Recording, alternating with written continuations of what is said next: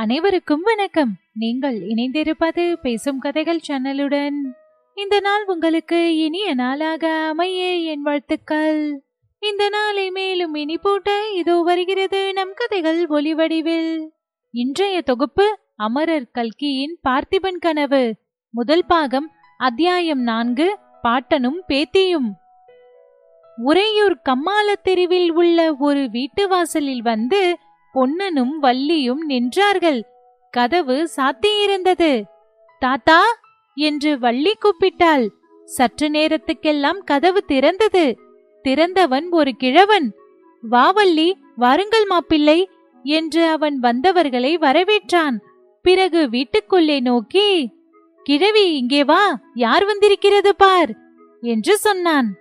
மூன்று பேரும் வீட்டுக்குள் போனார்கள். யார் வந்திருக்கிறது? என்று கேட்டுக்கொண்டே அங்கு வந்த கிழவி வள்ளியையும் பொன்னனையும் பார்த்து பல்லில்லாத வாயினால் புன்னகை புரிந்து தன் மகிழ்ச்சியை தெரிவித்தாள். வள்ளியை கட்டிக்கொண்டு சுகமாயிருக்கிறாயா கண்ணு அவர் சுகமாயிருக்கிறாரா? என்று கேட்டாள். பொன்னன் தாத்தா உங்கள் பேத்தியை கொண்டு வந்து ஒப்புவித்து விட்டேன். நான் கொஞ்சம் வெளியே போய்விட்டு வருகிறேன் என்று சொன்னான். வந்ததும் வராததுமாய் எங்கே போகிறாய்? என்று கிழவன் கேட்டான். மகாராஜாவை பார்க்கப் போகிறேன் என்றான் பொன்னன். மகாராஜா இப்போது அரண்மனையில் இல்லை மலைக்கு போயிருக்கிறார் இங்கே வா காட்டுகிறேன் என்று கிழவன் அவர்களை வீட்டு முற்றத்துக்கு அழைத்து போனான். முற்றத்திலிருந்து அவன் காட்டிய திக்கை எல்லோரும் பார்த்தார்கள். உச்சி பிள்ளையார் கோவில் தீபம் எரிந்தது. அங்கிருந்து தீவர்த்திகளுடன் சிலர் இறங்கி வருவது தெரிந்தது. இறங்கி வந்த தீவர்த்திகள் வழியில் ஓரிடத்தில் சிறிது நின்றன. அங்கே நின்று என்ன பார்க்கிறார்கள்? என்று வள்ளி கேட்டாள். மகேந்திர சக்கரவர்த்தியின் சிலை அங்கே இருக்கிறது. மகாராஜா இளவரசருக்கு அதை காட்டுகிறார் என்று தோன்றுகிறது என்றான் கிழவன். அவர்கள்தான் இறங்கி வருகிறார்களே தாத்தா நான் அரண்மனை வாசலுக்கு போகிறேன். இன்று ராத்திரி மகாராஜாவை எப்படியும் நான் பார்த்துவிட வேண்டும். என்று சொல்லிக்கொண்டே பொன்னன் வெளிக்கிளம்பினான்.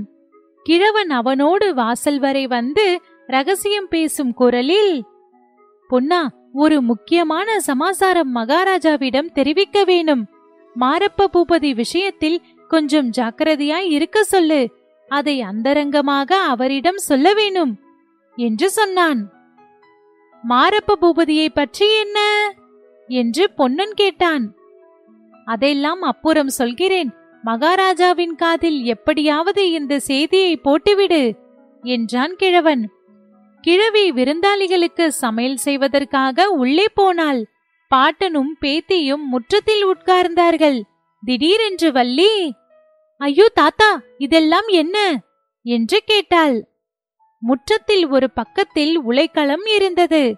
அதன் அருகில் கத்திகளும் வாள்களும் வேல்களும் அடுக்கியிருந்தன. அவைகளை பார்த்துவிட்டுத்தான் வள்ளி அவ்விதம் கூச்சல் போட்டாள். என்னவா வாளும் வேலும் சூலமும் தான். நீ எங்கே பார்த்திருக்க போகிறாய் முற்காலத்தில்? இதெல்லாம் என்னத்திற்கு தாத்தா? என்னத்திற்காகவா? கோவிலில் வைத்து தூப தீபம் காட்டி கன்னத்தில் போட்டுக்கொள்வதற்காகத்தான் கேள்வியை பார் கேள்வியை. தேங்காய் குலை சாய்ப்பது போல் எதிரிகளின் தலைகளை வெட்டி சாய்ப்பதற்கு வாள். பகைவர்களின் வயிற்றை கிழித்து குடலை எடுத்து மாலையாய் போட்டுக்கொள்வதற்கு வேல். தெரிந்ததா? ஐயையோ பயமாயிருக்கிறதே!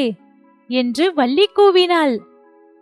இன்னும் கொஞ்ச நாள் போனால் இந்த நாட்டு ஆண் பிள்ளைகள் கூட உன்னை போலத்தான் ஆகிவிடுவார்கள். வாளையும் வேலையும் கொண்டு என்ன செய்கிறது என்று கேட்க ஆரம்பித்து விடுவார்கள்.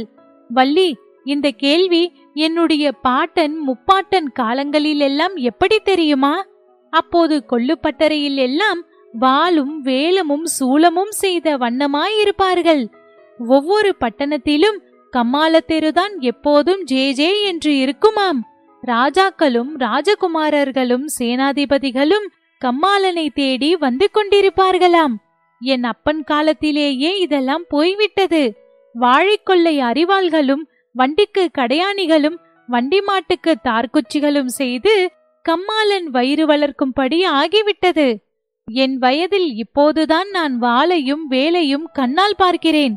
ஆஹா இந்த கைகளிலே மட்டும் உன்னை போல வலிவு இருந்தால் இருபது வருஷத்துக்கு முன்னாலே இந்த யுத்தம் வந்திருக்க கூடாதா? சரியாய் போச்சு தாத்தா இவருக்கு நீ புத்தி சொல்லி திருப்புவாயாக்கும் என்றல்லவா பார்த்தேன். யுத்தத்துக்கு போகணும் என்று இவர் ஓயாமல் சொல்லிக் கொண்டிருக்கிறார். பொன்னனா அவன் எங்கே யுத்தத்துக்கு போக போகிறான் வள்ளி? பொன்னனாவது உன்னை விட்டு போகவாவது? துடுப்பு பிடித்த கை வாளை பிடிக்குமா? பெண்மோகம் கொண்டவன் சண்டைக்கு போவானா? அப்படி ஒன்றும் சொல்ல வேண்டாம் தாத்தா. இவர் போகணும் போகணும் என்றுதான் துடித்துக் கொண்டிருக்கிறார். மகாராஜா தான் வரக்கூடாது என்கிறார். இளவரசருக்கு நீந்த கற்றுக் கொடுக்க இவர் இருக்க வேணுமாம். அடடா! உன்னுடைய அப்பனும் சித்தப்பன்மார்களும் மட்டும் இப்போது இருந்தால் ஒவ்வொருவன் கையிலும் ஒரு வாளையும் வேலையும் கொடுத்து நான் அனுப்ப மாட்டேனா? எல்லாரையும் ஒரே நாளில் காவேரியம்மன் பலி கொண்டு விட வேண்டுமா? என்று சொல்லிக்கொண்டே கிழவன் பெருமூச்சு விட்டான். வள்ளிக்கு அந்த பயங்கரமான சம்பவம் ஞாபகம் வந்தது. நாலு வருஷத்துக்கு முன்பு கிழவனையும் கிழவியையும் தவிர குடும்பத்தார் அனைவரும் ஆற்றுக்கு அக்கறையில் நடந்த ஒரு கல்யாணத்துக்கு படகில் ஏறி போய்க் கொண்டிருந்தார்கள் நடு ஆற்றில் திடீரென்று ஒரு சூறாவளி காற்று அடித்தது. படகு கவிழ்ந்து விட்டது. அந்த சமயம் கரையில் இருந்த பொன்னன் நதியில் குதித்து நீந்திப் போய் தண்ணீரில் விழுந்தவர்களை காப்பாற்ற முயன்றான். தெய்வ பத்தனத்தினால் வள்ளியை மட்டும்தான் அவனால் காப்பாற்ற முடிந்தது. மற்றவர்கள் எல்லாரும் நதிக்கு பலியானார்கள். கிழவன் மேலும் சொன்னான் என் குலத்தை விளங்க வைக்க நீ ஒருத்திதான் இருக்கிறாய். உன் வயிற்றில் ஒரு குழந்தை பிறந்துவிட்டால் பொன்னனை நானே கழுத்தை பிடித்து தள்ளுவேன் யுத்தத்துக்கு போ என்று. யுத்தம் என்னத்திற்காக நடக்கிறது தாத்தா? அதுதான் புரியவில்லை என்றாள் வள்ளி. யுத்தம் என்னத்திற்காகவா? மானம் ஒன்று இருக்கிறதே அதுக்காகத்தான். எருது கொடிக்கு புலிக்கொடி தாழ்ந்து போகலாமா? தொண்டை நாட்டுக்கு சோழ நாடு பணிந்து போகிறதா? இந்த அவமானத்தை போக்குவதற்காகத்தான். எருது கொடி யாருடையது? இது தெரியாத உனக்கு எருது கொடி காஞ்சி பல்லவராஜாவினுடையது. சிங்கக்கொடி என்று சொல்லு. இல்லை எருது கொடிதான். நான் இன்றைக்கு பார்த்தேன் தாத்தா தூதர்களின் கொடியில் சிங்கம்தான் இருந்தது. ஆமாம் எருது கொடியை சிங்கக்கொடியாக மாற்றிவிட்டார்கள். ஆனால் எருது பன்றியை ஜெயித்து விட்டதால் சிங்கமாகிவிடுமா? எனக்கு ஒன்றுமே புரியவில்லை தாத்தா விபரமாய் சொல்லு. சரி அடியிலிருந்து சொல்கிறேன் கேள் என்று கிழவன் கதையை ஆரம்பித்தான். நீ பிறந்த வருஷத்தில் இது நடந்தது. அப்போது காஞ்சியில் மகேந்திர சக்கரவர்த்தி ஆண்டு கொண்டிருந்தார். அவருடைய வீர பராக்கிரமங்களை பற்றி நாடெங்கும் பிரமாதமாய் பேசிக் கொண்டிருந்த காலம். இந்த உறையூருக்கும் அவர் ஒருமுறை வந்திருந்தார். அவர் விஜயத்தின் ஞாபகார்த்தமாகத்தான் நமது மலையிலே கூட அவருடைய சிலையை அமைத்திருக்கிறது. இப்படி இருக்கும் சமயத்தில் வடக்கே இருந்து வாதாபியின் அரசன் புலிகேசி என்பவன் பெரிய படை திரட்டிக் கொண்டு தென்னாட்டின் மேல் படையெடுத்து வந்தான். சமுத்திரம் பொங்கி வருவது போல் வந்த அந்த சைன்யத்துடன் யுத்த களத்தில் நின்று போர் செய்ய மகேந்திர சக்கரவர்த்திக்கு தைரியம் வரவில்லை. காஞ்சி கோட்டைக்குள் சைன்யத்துடன் பதுங்கிக் கொண்டார். கோட்டையை கொஞ்ச காலம் முற்றுகையிட்டு பார்த்தான் புலிகேசி. அதில் பயனில்லை என்று கண்டு தெற்கு திக்கை நோக்கி வந்தான். நமது கொள்ளிடத்தின் அக்கறைக்கு வந்து விட்டான் அப்பப்பா அப்போது இந்த உறையூர் பட்ட பாட்டை என்னவென்று சொல்வேன்? நமது பார்த்திப மகாராஜா அப்போது பட்டத்துக்கு வந்து கொஞ்ச நாள்தான் ஆகியிருந்தது. புலிகேசியை எதிர்க்க பலமான ஆயத்தங்கள் செய்து கொண்டிருந்தார். இதற்குள் வடக்கே புலிகேசியின் ராஜ்யத்துக்கே ஏதோ ஆபத்து வந்துவிட்டது போல் இருந்தது. புலிகேசி கொள்ளிடத்தை தாண்டவே இல்லை திரும்பி போய்விட்டான். போகும்போது அந்த கிராதகனும் அவனுடைய ராட்சத சைன்யங்களும் செய்த அட்டூழியங்களுக்கு அளவே இல்லையாம். ஊர்களை எல்லாம் சூறையாடிக் கொண்டும் தீ வைத்துக் கொண்டும் போனார்களாம். அதிலிருந்து மகேந்திர சக்கரவர்த்தியினுடைய புகழ் மங்கிவிட்டது. சலுக்கரின் பன்றிக்கொடிக்கு பல்லவரின் ரிஷிப கொடி பயந்து விட்டது என்று ஜனங்கள் பேசத் தொடங்கினார்கள். இந்த அவமானத்துக்கு பிறகு மகேந்திர சக்கரவர்த்தி அதிக நாள் உயிரோடு இருக்கவில்லை.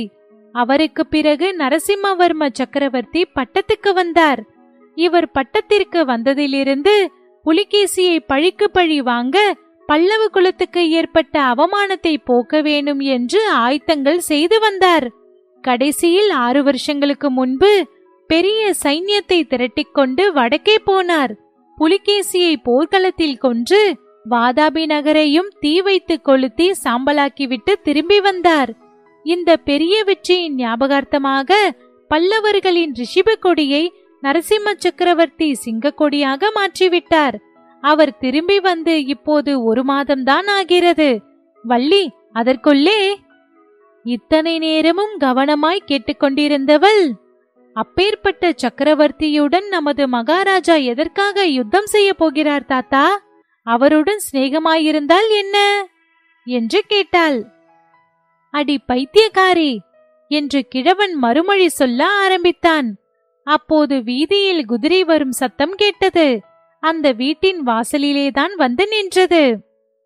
வீரபத்ர ஆசாரி என்று யாரோ அதிகார குரலில் கூப்பிட்டார்கள். உடனே கிழவன். அந்த சண்டாளன் மாரப்ப பூபதி வந்துவிட்டான் வள்ளி நீ அவன் கண்ணில் படக்கூடாது. சமயக்கட்டுக்குள் போ. அவன் தொலைந்ததும் உன்னை கூப்பிடுகிறேன் என்று சொன்னான். இத்துடன் அத்தியாயம் முடிவுற்றது. தொடர்ந்து கதைகளை கேட்டு ரசிக்க பேசும் கதைகளோடு இணைந்திருங்கள். நன்றி.